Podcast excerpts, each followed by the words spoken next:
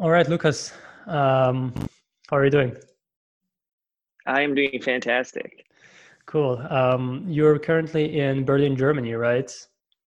Yes, I'm here for two weeks, mainly for the Berlinale Film Festival, which has its own little VR selection, but also because just to be in Berlin, it's never a bad idea. awesome. Are you um, kind of like taking part in the Berlinale or just as a spectator? No, no. Just I, I, just wanted again. I just wanted an excuse to come here. Um, yeah. But I was, yeah, I was just coming to be part of the events and see stuff. Okay, cool. And did you? Um, so where are you going to next after Berlin? Actually, going to do a quick stop by Barcelona and then head back to San Francisco for GDC and all of that stuff. Um, oh, yeah. Yeah, and then I'm not sure what comes after that. I'm still figuring it out. It sounds cool. Where are you from originally? I'm originally from Brazil. Yeah. Rio de Janeiro. Um, I left my home country and town about five years ago now, and initially moved to New York. But yes, Brazil is my country of origin. That's pretty cool. Um, so, how do you like the I mean, can I call it nomad, digital nomad lifestyle, or is that not the term you, you like? yeah, that's that's that's the term. It, you know, it just means that you. Uh, I've I've been living in Airbnb for a year and a half now, and I really enjoy it. No one asks me about my credit, which is great, um, because my credit actually is not very good because I don't like credit cards. Um, yeah. and it's it's been pretty amazing. I feel like I'm growing a lot as a person. You know, you get to switch countries however often you want to. You get to be economically reactive as well. So mm-hmm. if I'm not doing good on money, I can go to like Vietnam for a little while. But I have been traveling a little bit too much. I think the sweet spot is to spend like a month in a city before mm-hmm. moving to the next one. And I've been changing cities every two weeks, which is like way too much. Wow. But it's it's still been, been amazing. Um, and it's the kind of lifestyle that was only possible until pretty recently. Um, and of course, you need to be like a freelancer or have a company that allows for remote work. But it's it's been great. I would recommend it if you can do remote work and be a freelancer. Taxes are complicated though. yeah, t- yeah, how, yeah, I agree. I um, you know, we have been doing something similar for the past three years, although not as so we haven't switching cities or countries as much as you have um, for us like for us the sweet spot until now has been like half a year um, just because mm. um, we felt like after a couple of months you only start to like get into the vibes of the city you know once you've done like stuff that locals would do like you know you do your laundry you do kind of like go to the grocery store and i know um, and the and, and, like for us it was it has been like looking for an apartment or like an airbnb um, was always like very time co- costly. So we're like, okay, we don't want to do that every month. How how do you handle that? Are you super efficient at finding in your Airbnb? Uh, well, so there's a couple of things. To me, it's more. Um, I guess it is still expensive if you compare with local prices, but it is not expensive compared to like the cost of living in New York or LA. It's mm-hmm. always cheaper than that. Um, so I have been just like taking a little bit of the hit, I guess, but I'm still saving money compared to living in the cities that I used to live in the US. Um, and you can also you also start you know there are monthly discounts for longer stays on Airbnb, so that helps a little bit. And not not a lot of people know this, but you can actually negotiate Airbnb prices directly with the host by messaging them before you book. And I just make sure that I do that every single time, and oh. it works. Yes. So you just say what do you tell them? Like you're this freelancer, you don't have a lot of money, you want to stay for for a month if they can do something about the price, or how do you approach it? Yeah, exactly. I usually like uh, I, I see what the, I see what their price is, and then I just I just ask if like you know this is a little bit beyond my budget, which is usually true, and I ask them if they can do this value. Um, and I'd, I'd say about about half of people agree pretty much right away. Wow so, it's yeah it helps little yeah. tricks like that that's a great trick i gotta start doing that and do you also have a trick on finding like a good airbnb quickly i mean do you usually I guess at this point you're very good at like selecting and screening Airbnbs and you know knowing intuitively, oh, this is probably a shitty one or this is a good one. Yeah, it's it's always making sure that you have like you know high high star ratings. That's that's important.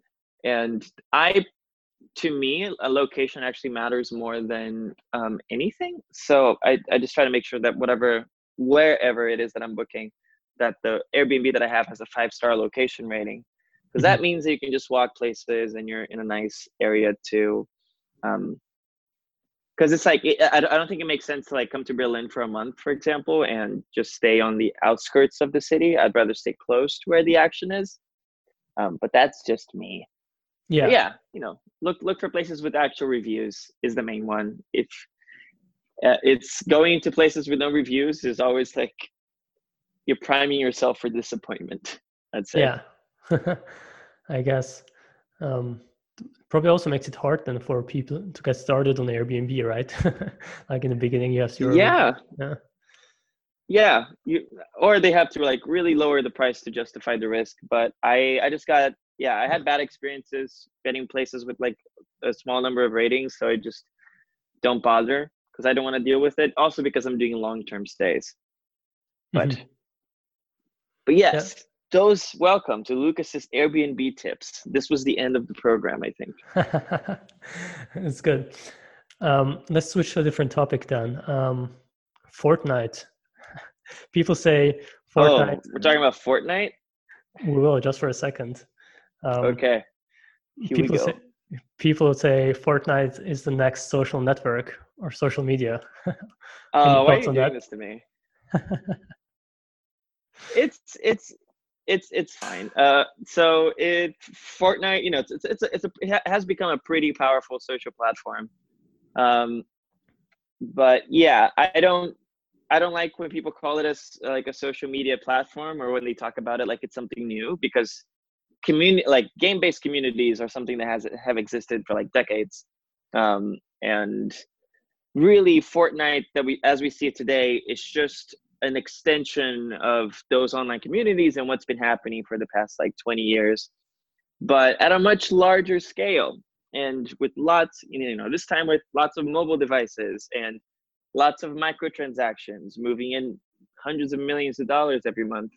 So i think it shows like the progression of social games but i wouldn't call it the future of social networks. I don't think um i don't think adults are just gonna like hang out in Fortnite in the future. Um, yeah, I think the future of social network is going to be something very different. But it's great for newer generations that get to grow in these online environments where they can make friends and connect and practice social skills. Because I, I grew up in Team Fortress 2 communities, and mm-hmm. they actually played a huge role in my, you know, and me forming and le- learning to become an adult and have responsibilities and stuff like that. Yeah, I it's interesting take. So so what do you think then will how will social networks evolve if you, you said they're going to be become something completely different?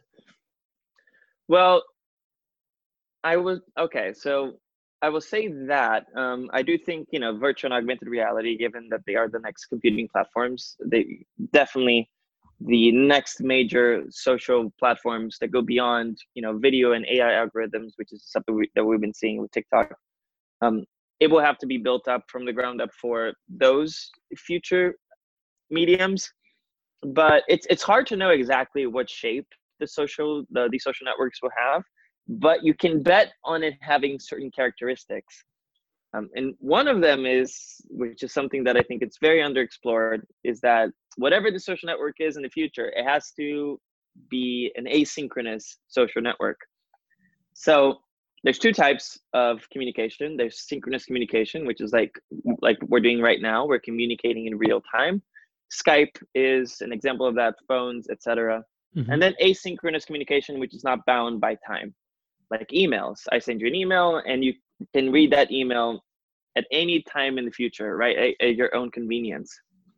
Um, social networks, the big ones that we know today, Facebook, Instagram, LinkedIn, all that stuff, they're all in email. They're all asynchronous. And that's because it's massively, not only it's massively convenient, but the value of the content generated builds up with time the things that i post are you know can be experienced by someone a week later a year later or even 10 years later um, and that even became a problem with twitter and comedians making jokes that didn't age well for example um, but it's so yeah well, the thing that i've been thinking is like okay what are some asynchronous social formats that can be explored in virtual and augmented reality?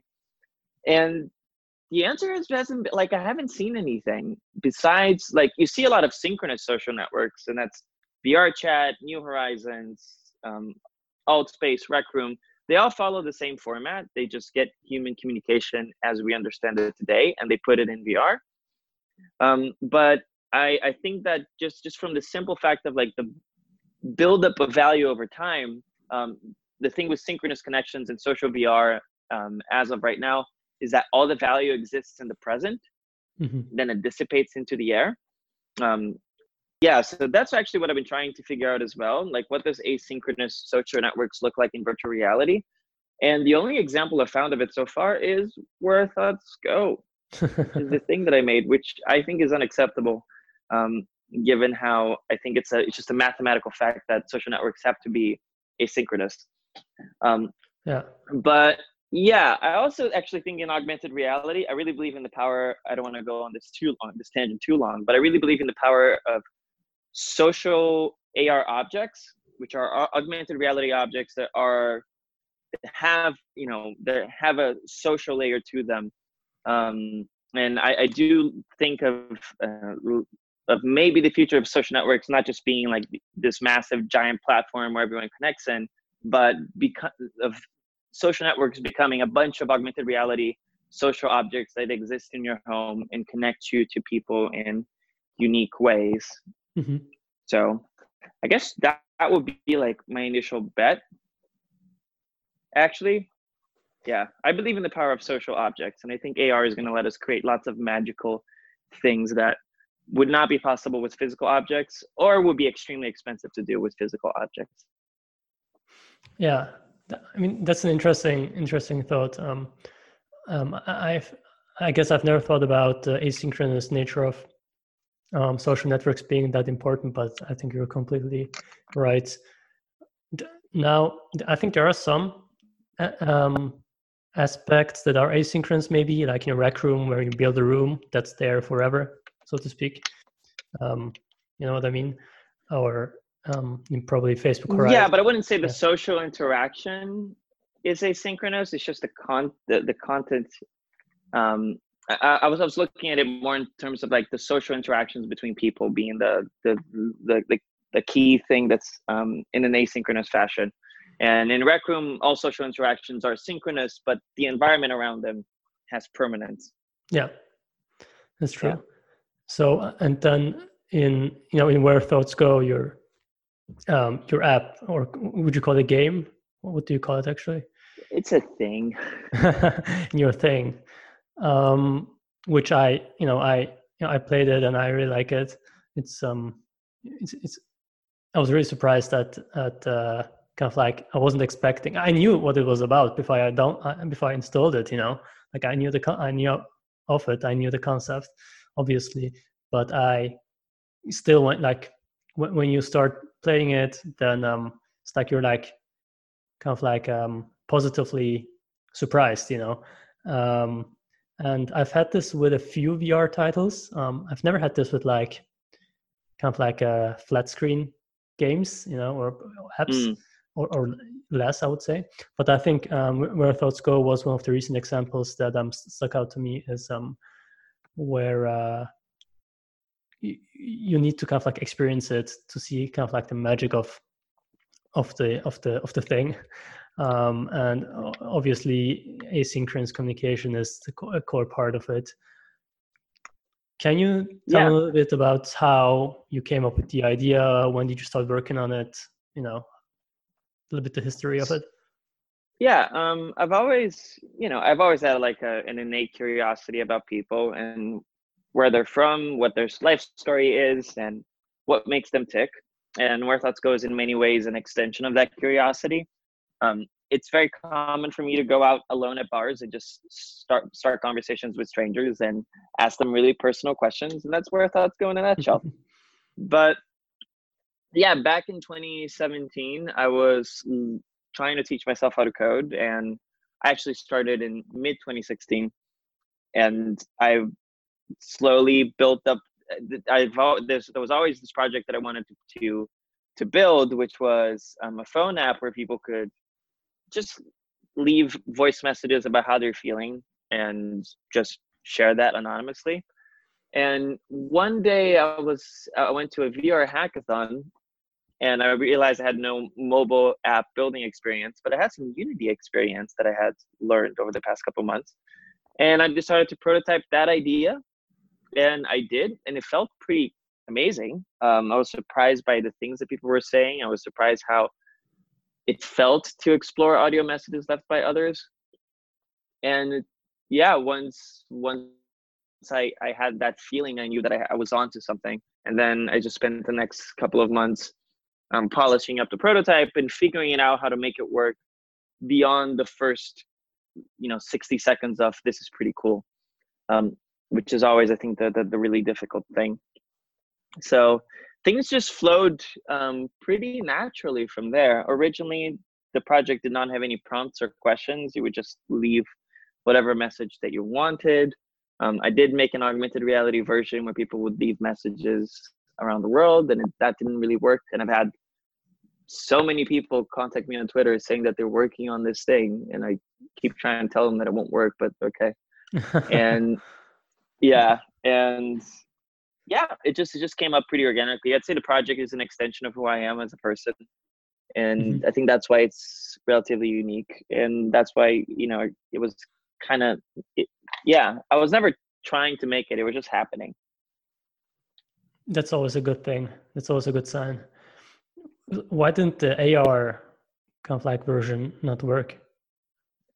Um, the okay, the simplest way of saying is that it's um, just putting voice messages in space is not is not that number one it's not that interesting um, and number two the main problem actually was that um, each voice message had its own context of which it was inserted in some people will put a message on this bench because something happened in this bench and other people will put a message in which they would just rap about cheese. And the randomness it, it sounds interesting but like most the most content isn't that interesting. And each message has you know has its own context. So when you're listening to new content you're trying to figure out like wait what is this person talking about? What's going on? And uh, most people are not very good at communicating those things to strangers so it was just a bunch of random audio messages that had no connective tissue um, that were just scattered around space and it was like okay that's cool i guess but it, it didn't really do a good job of taking you through a more thoughtful i think emotional experience um mm-hmm. it, yeah it just felt too random too purposeless and yeah. Yeah. I, making it smaller in vr actually allowed me to get more control over what was happening and design a more thoughtfully curated path. Yeah, that that's an interesting insight. I think it's one of those ideas, you know, where you, I mean, the AR part where you had, where you said people also reach out to you on Twitter and say they're working on it. It's like first first time you you have that idea, it seems like oh, it's the best idea ever, and then you start doing it, and then when you do it, you realize oh shit, it's like hindsight is twenty twenty, you know, one of those. Yeah, that is like the VR and AR in a nutshell. Um, most thing, so many things sound amazing in your head, and then when you build them, you find out it doesn't work for all these reasons. And it is one one of the things that makes it exciting, but also desperating. Um, yeah. Do you think um, if you would make Where Thoughts Go on a mobile, like a normal normal mobile app or as a web app, um, would it would it work? Would it work as well as in VR? Um, no, it would not. No, um, I, I think a lot of the value um, of of things like virtual reality sometimes is actually quite hidden. Um, in the fact that in in where thoughts go, that you are in basically in an immersive space fully full of distraction in which you're just like fully invested in that world and listening to people in basically getting into your your own headspace i think that makes a huge difference. And there's there's also a bunch of things about how our brains work when we enter certain spaces and but basically you know i'm training you to go into this virtual space to be more open about your feelings and sharing your stories. You can also prime people to mm-hmm. have certain kinds of behavior so not not only the vr is a great it's a it's a great space to be introspective in and to focus on. And with mobile apps i'm like competing with the real world around you and i'm competing with all this stuff that's happening on your phone and all the notifications. And you're not really in it you know? Like mm-hmm.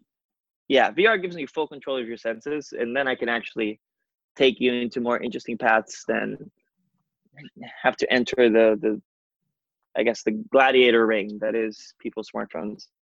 Yeah. As far as attention is concerned.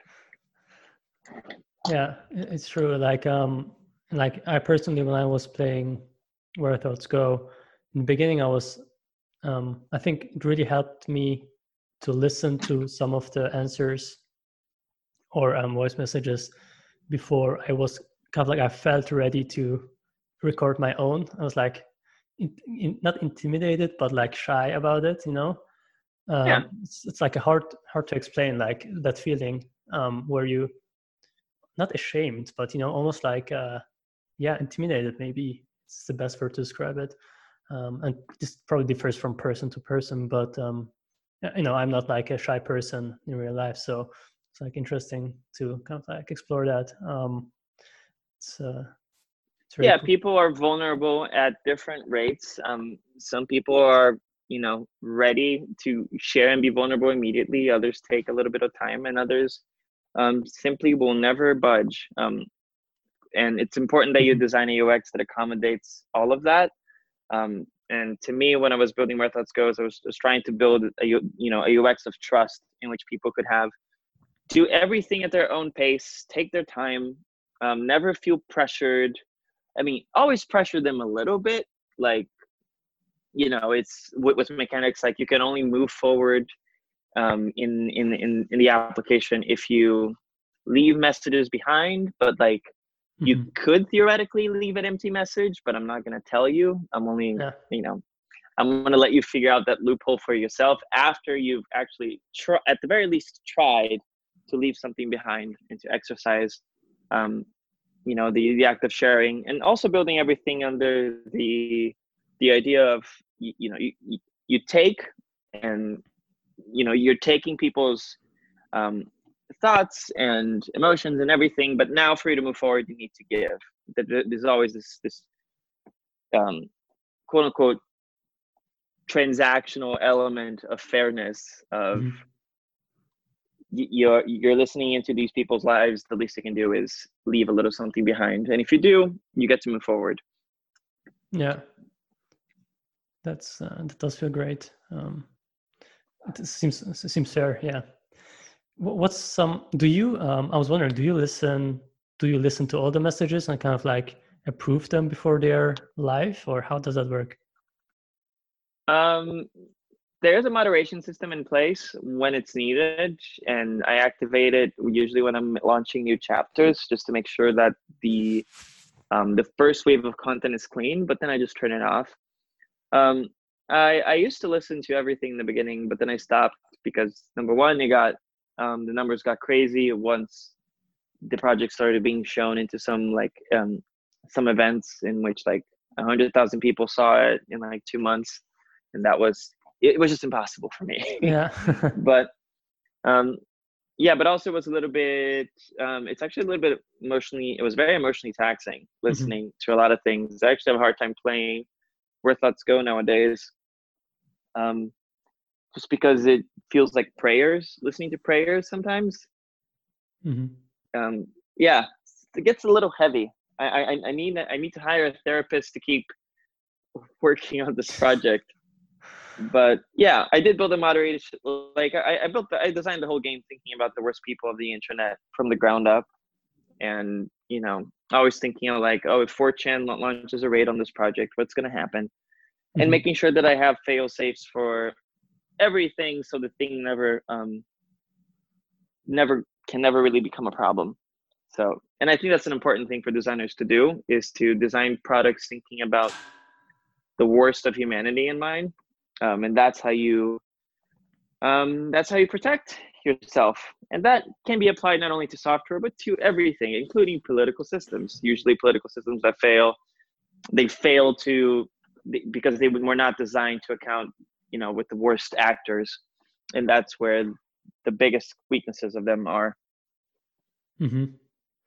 yeah i think that's a good that's a good um, way of thinking about about systems in general. Yeah yeah so and you know did you can you talk about how many voice messages have been recorded is that something to talk about publicly um yeah i don't know anymore um like a ballpark? I mean, it's it's it's it's what maybe.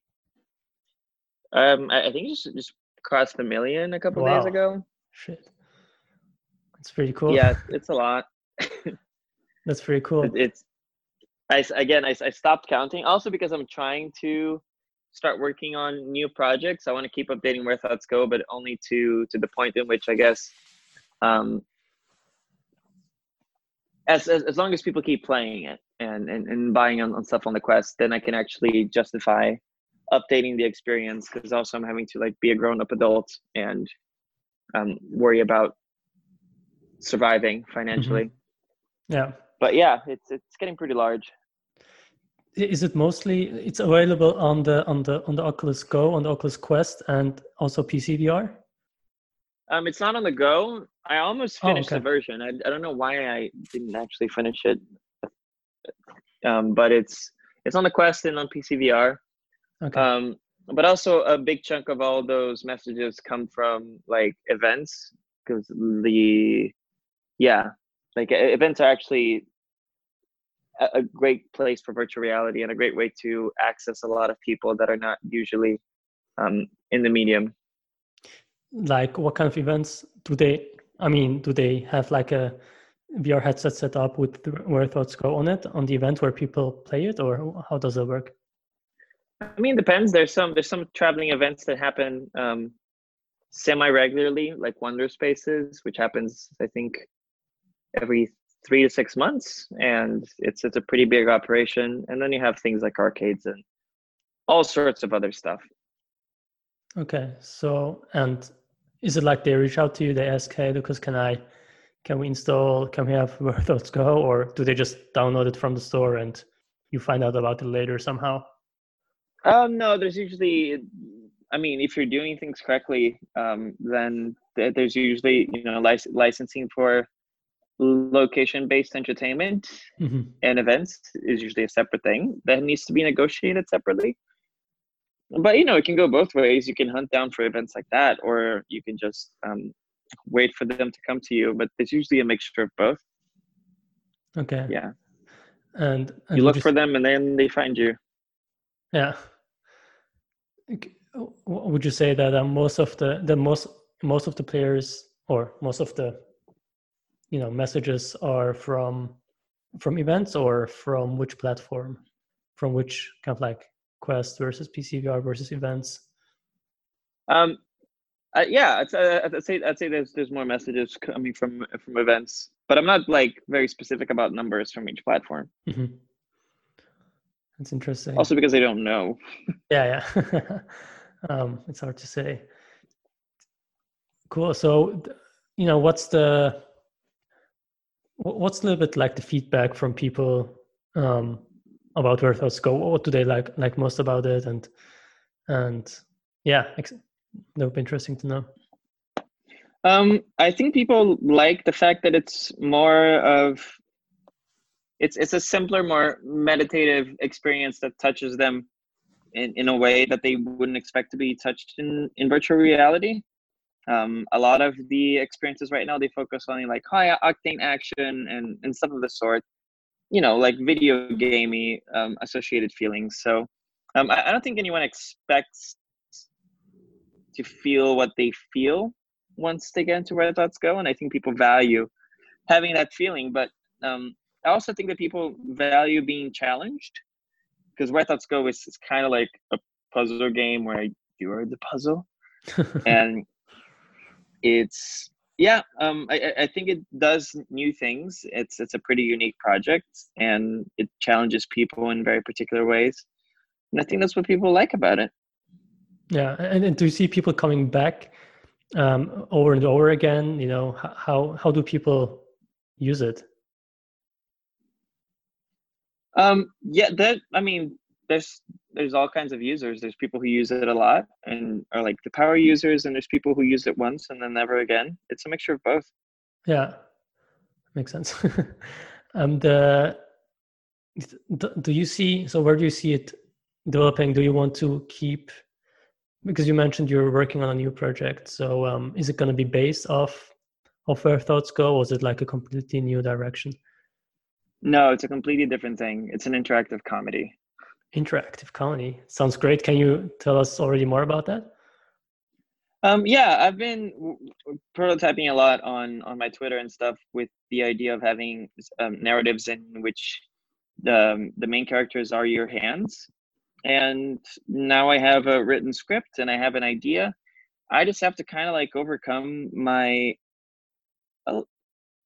my little bit of vr burnout and find my love for the medium again so I can actually go and execute it. Why do I have a VR burnout?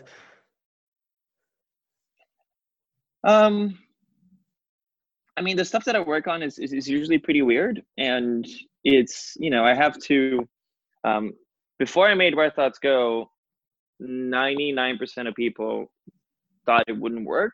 And it would tell me it wouldn't work for this reason and for that reason. And everyone's super skeptical. But then, you know, after I got to actually execute it and show people the full vision, then people started getting on board. Mm-hmm. But that process of going from of like no one believes in you because the stuff that you're working on is a little bit out there and weird into like okay trying to convince everyone why this project's important why these ideas are important why they're interesting um, and basically fight with everyone for like a year and a half before you've only when you're like 90% done with the work people start to believe in you. It's a very tiresome process. Mm-hmm. and i've been finding that with my um, new projects like people wondering whether like oh but is comedy important? Which i think is like extremely important. It's like oh but is this is this format really gonna work? Is this you know it's it's just you, you get tired of being questioned all the time at one point. And i do have to go through this process of again of spending a year and a year and a half just you know trying to convince people that my ideas are good. And it's just it's just an exhausting process.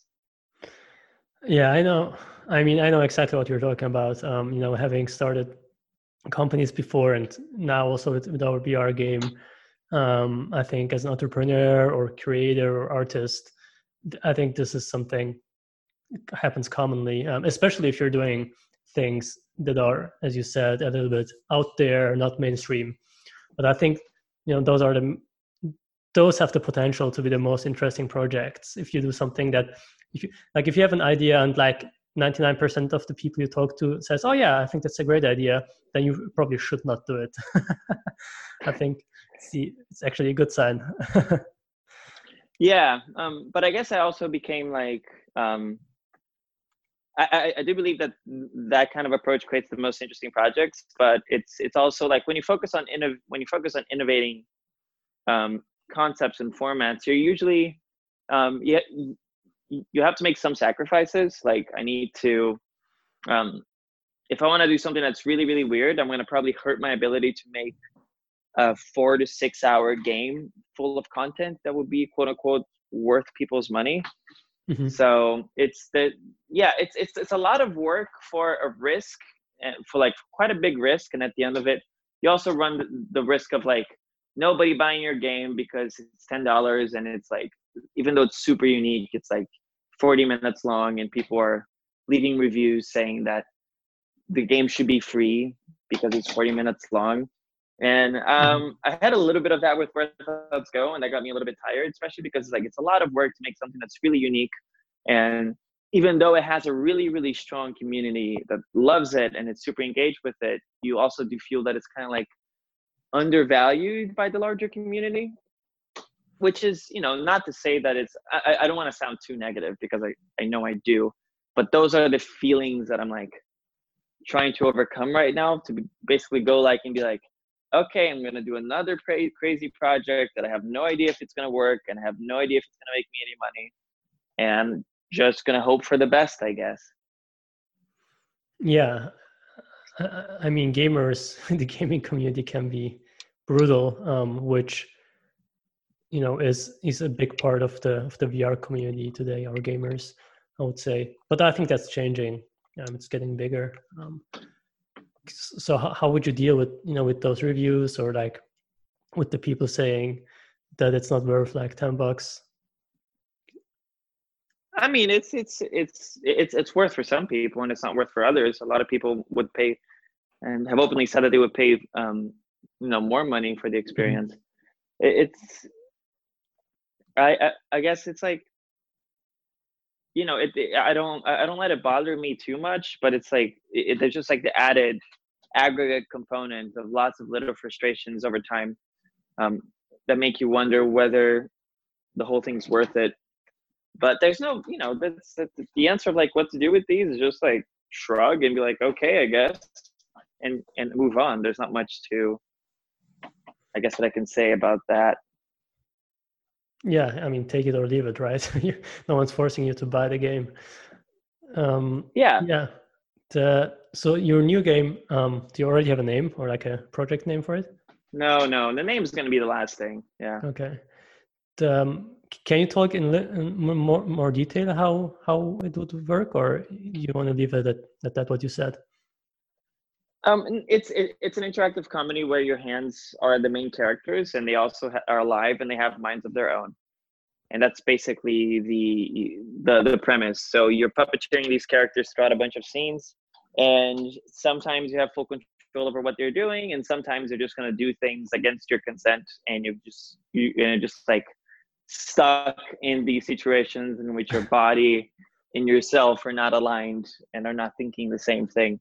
Um, and that's that's the that's the central gameplay mechanic that I've been exploring and prototyping a lot with and trying to figure out like what's the kind of story that's conducive to this kind of narrative because it is a very particular kind of story. Um and yeah i just finished writing like i guess the first episode because i guess this would be a series and now i just have to really gather the energy and the courage to build the whole thing on with again like no money and just hope that it, it can work out. Oh man. You're doing um yeah i mean if it if it's uh, it sounds very promising. Like i um i love comedy um that's why i'm also looking forward to moving to berlin um one of the reasons um and and um, yeah i hope you you know you you quickly get the energy to do it. I would love to to see what's going to come out. Um, thanks me too.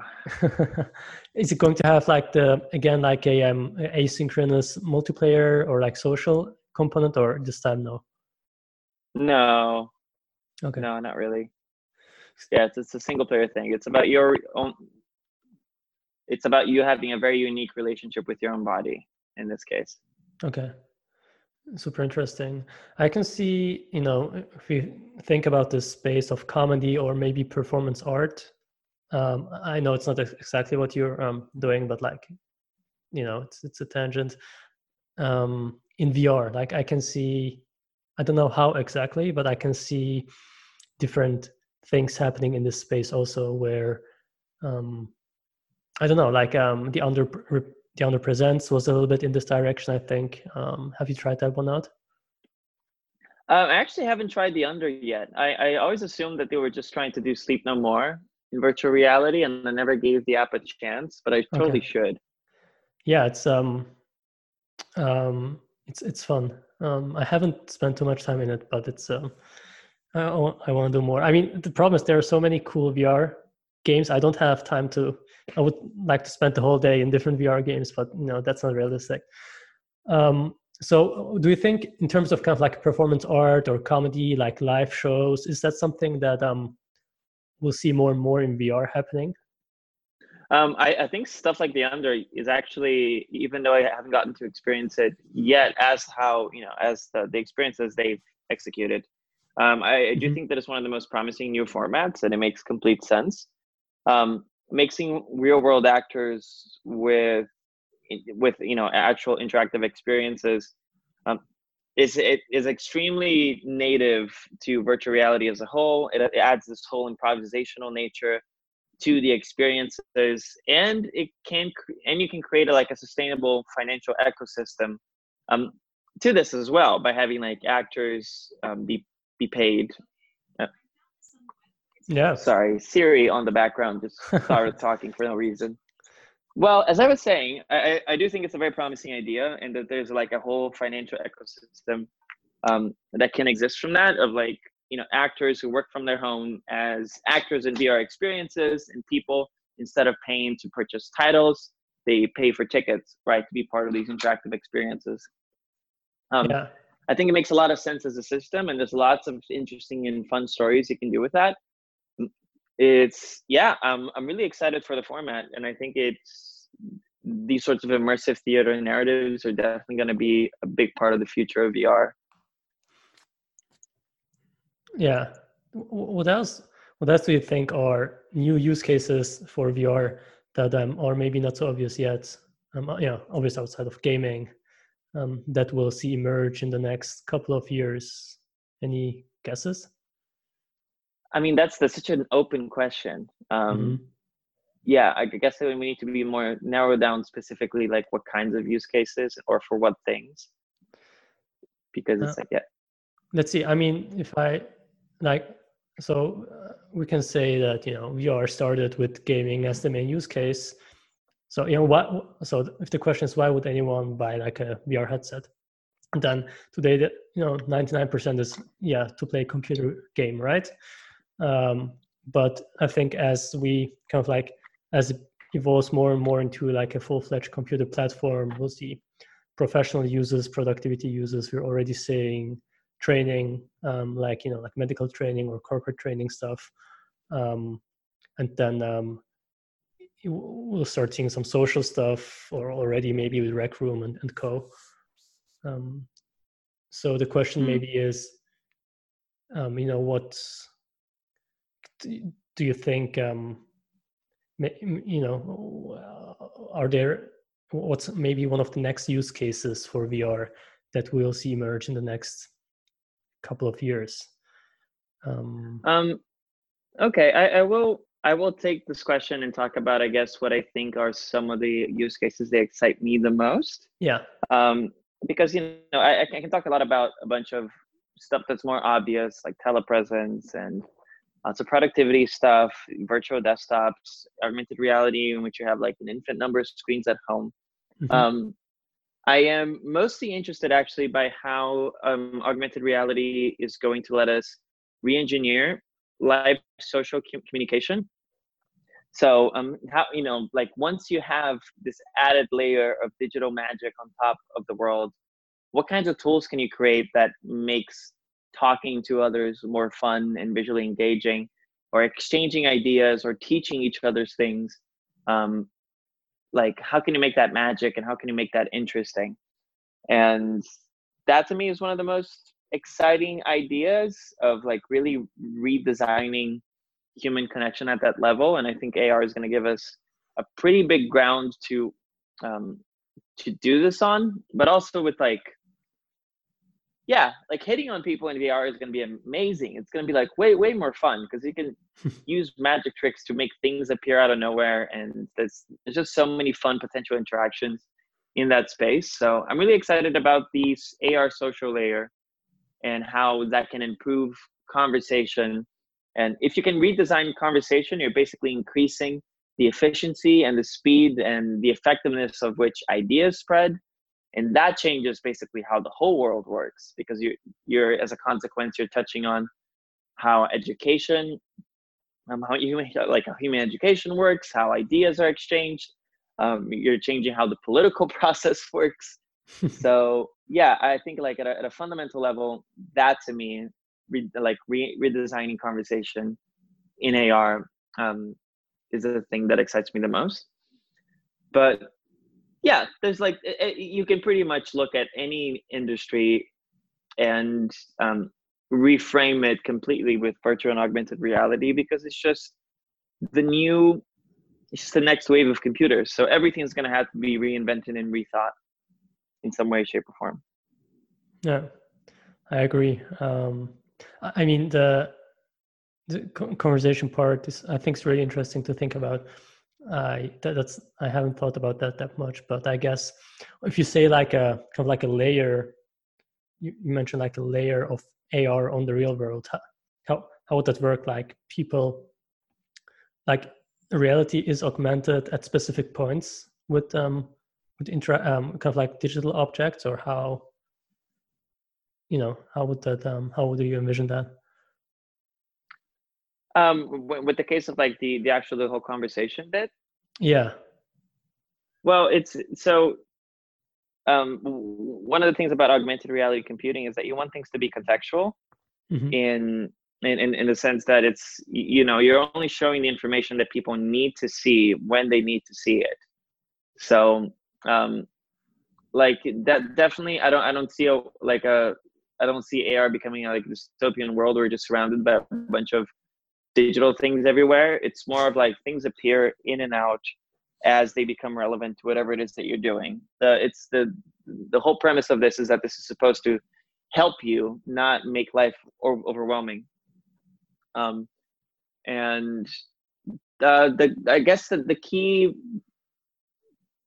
the key idea is is is, is really like I guess mixing um, voice-based interfaces with um, the ability to draw things on the air, um, or like or having like augmented reality headsets that as you're talking about certain subjects it's basically creating all these um, all of these holographic interactive objects that you can pick up and use to illustrate ideas on the spot as as you're talking. So if i'm teaching you how um, basically how an airplane um, takes off and what the mechanics of that are as we're talking about it the visuals are just like appearing all around us and i can pick them up and interact with them to mm-hmm. to make ideas you know to, to make the to make it easier for me to teach you something or if i want if if i think you're pretty and i want to give you a flower i can just like maybe open my hand and a flower grows out of it and i can give that to you mm-hmm. so it's really the these the the the, the in and out in and out flow of ideas and visuals and interactive objects that are relevant to the ongoing conversation and using a mixture of AI and voice recognition to figure out exactly what kinds of digital objects would make the social interaction better right now at this moment. I guess it, it would be better if I could give you visuals, but I'm trying to explain the best that I can with yeah. If, if if we only had um, some AR already here today. Yeah. um. Me me and a colleague um actually we've we've gotten to the point that we prototyped a couple of these ideas. Um, and Aidan Wolf actually, um, he, a lot of those, he's applying a lot of the, uh, the, the concepts that we're talking about into his augmented reality app called Doodle Lens. So I guess it's like it's it's a nice demonstration of some of the concepts that we're using, at least when it comes to um, creating content very very quickly, um, using very very native human you know gestures and acts to create ideas and allow them to be transferred to others like super fast. Yeah. I've um i've heard of doodle lens never tried it actually. Looks cool. Oh yeah it's pretty amazing. Need to download it. Um speaking of so what, what do you think what kind of devices will we have then um in this in this world you know um, we have like AR AR glasses and then like separate VR glasses, or what what will happen? I mean, it's it's it's going to transition from you know goggles into glasses pretty gradually. Um, some companies are gonna basically um, some companies are going to be like Magic Leap, in which they are going to put in try to put in a whole computing platform um, into into the gog like goggle slash glass um, form factor from the beginning. And others, other companies like Snapchat, are going to approach it from the other end of the spectrum, in which they have glasses that do this one thing pretty well. In the case of the spectacles, I wouldn't consider them an AR glass, but I would I very much consider Snapchat uh, that Snapchat has AR ambitions, and they're just going just following this path of instead of putting everything into a device, they're trying to make a device that does one thing very well, and slowly move it into you know augmented reality um, through that direction. So um, you know some some companies are going to try to put in cram in everything they can into into a glass format, and others are just going to focus on the form factor and the coolness of it and make a device that makes less things but does them um, pretty better. Uh, sorry pretty pretty well. I look at the um, have you tried the app google lens by uh, google? uh, no i haven't. Oh wait is that where yeah, you can I, um, like recognize plants and stuff with their yeah yeah yeah i, yeah, I have um, yeah exactly not only that it, you know it can recognize um, places if, if you mm-hmm. look at a you know if, if, if you look at someone's i guess um, if, if somebody's wearing a cool shirt and you look at it with google lens um, google lens can sometimes recognize what what the shirt is and where to buy it so it can buy it like right away mm-hmm. and honestly if google releases an ar gla- set of glasses that only has google lens i would totally buy it because I'd say that already makes me more more intelligent. I can look at uh, like can look I can look at a plant as you said and know exactly what kind of plant it is and what the story behind it is. It, and that already gives people the benefit of like an augmented intelligence, right? Powered by augmented reality. So, mm-hmm. yeah, some companies are going to have a smaller form factor and do less, but try to maximize the amount of stuff you get out of the trade offs of putting something in your face. And other companies are going to try to do everything um, from the get go and as the years progress all of them are going to be moving towards the middle. Yeah and do you, do you think the that then those ar glasses will replace our smartphone? Um inevitably yeah. Uh, the, the honest the if anything the promise of augmented reality glasses is that they make this traditional displays obsolete mm-hmm. because you don't need why, why would you buy a TV or or a monitor or any display at all if you can just have as many as you want, right? And by using, you know, like holograms instead.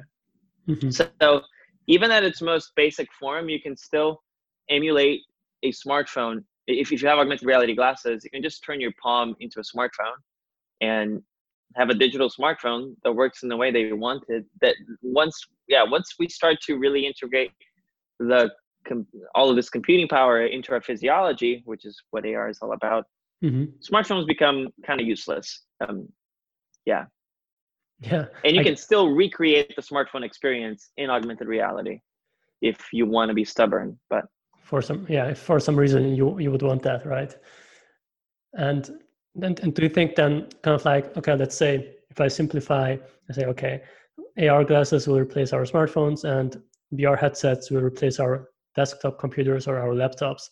Is that kind of like too in the, in the box thinking that or do you think we'll have just one device that does both ar and vr eventually? Oh definitely. I mean that's that's um I think that's yeah. The, the distinction between VR and AR is going to be more of a just just like a kind of experience. But we definitely want mm-hmm. devices that make both things. And we are yeah we're, we're already seeing like you know virtual reality headsets that are focusing on having a pass through augmented reality mode, and even headsets that are just plain um, designed to be primarily AR headsets, but that use virtual reality pass through. Um, so yeah, they, they, they're definitely going to be the same kind of device, which is why I don't I don't like to talk about the differences between. Um, I don't like to talk about AR and VR like two separate technologies, but just like just two kinds of places I guess immersive app, apps can exist in. One in which you're creating digital content for a real world context and the other one you're making the digital content and the context. Mm-hmm. That's that's that's VR. Yeah, it's almost like a spectrum, maybe you know, where it's a, it's not a discrete, it's not a discrete kind of like. Mm, yeah. Distinction. Although I do think making AR is easier than making VR. Um, like from a kind of like a technological point of view, making it, you mean? Um, ev- every single point of view. I think AR is just so much easier than doing VR. Um, and that comes from someone who tried out both. And I okay. started with AR. But yeah, with, with, with AR applications, you're really only focused on um, on just making it you know a couple of interactive objects that exist in in the real world and there's a lot of nuance and work about making sure that those exist well mm-hmm. but in virtual reality there's just so much more that you have to concern yourself with um, especially when it comes to the whole world that surrounds whatever it is that you're making um, basically in ar you're only focused on interactive objects and elements but in virtual reality you have to create an entire reality and everything anything that you do wrong can be extremely distracting in VR and destroy the experience. Um, and yeah, it's I, I, I think VR is more challenging. Yeah, that's a, that is a good point. Although from like um, I, you know, obviously it's harder to make AR headsets than VR headsets from a hardware point of point of view, which is kind of like the inverse of the software. Which is interesting. Yes. Um, maybe you know as a last um, kind of like topic i don't know if you have any thoughts on this um, maybe you haven't thought about it but you know that you mentioned the two different types of um, basically today you know ar you can, you can do it with video cameras we pass through the the kind of like the the video and then or like hololens or magic leap does it on like an optical um, approach from the hardware side where you project the light on lenses in front of your eyes from a little beamer, mm-hmm. right? Um, and I'm not a not an expert in hardware, but I mean there are limitations and like challenges in both approaches. Do you have any thoughts or ideas in which which will be the main kind of like mode of AR pass through or optical? Okay, so there's um like everything is always a stepping stone to something else, and I think like VR and AR are all basically just a very complicated stepping stone for like brain computer interfaces. So mm-hmm. it's I think it's important to establish that there is no final form when it comes to uh, to these mediums of immersive computing because now that things are entering our physiology, they're just going to keep evolving, evolving, and becoming more and more immersive and you know more attached to our bodies over time. Um, what i mean to say with all of this is that i do think that pass through um, vr has the most immediate potential as an augmented reality platform just because all the techno- the technological problems are like so so so much easier to solve. It's easier to make devices at more more affordable price points and i think the experience is pretty good actually mm-hmm. it's getting pretty good right now um, and you don't have the same field of view issues that you have. And there's actually lots of little, um, there's lots of experiences in VR that you can do and little tricks that in, in, in VR pass through that you can do and you can't do in, you know, devices like the Magic Leap One and etc. Uh, because with VR pass through, I basically have, um, I can edit every single pixel that you see, right? So I still have full rein over your environment. I can make you live in a version of your world that is black and white and turns your home into like this noir set, right? Mm-hmm. But with the Magic Leap, because it's I don't have control over every single pixel, I just have this additive layer that I add on top of the world. I can't make your world black and white.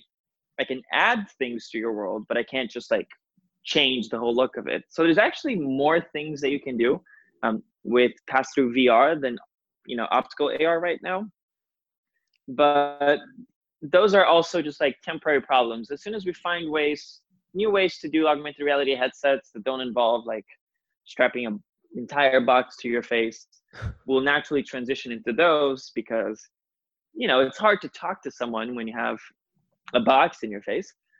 So I do think that the pass-through VR is actually way going to be way more impactful than most people realize in like the next five years, especially.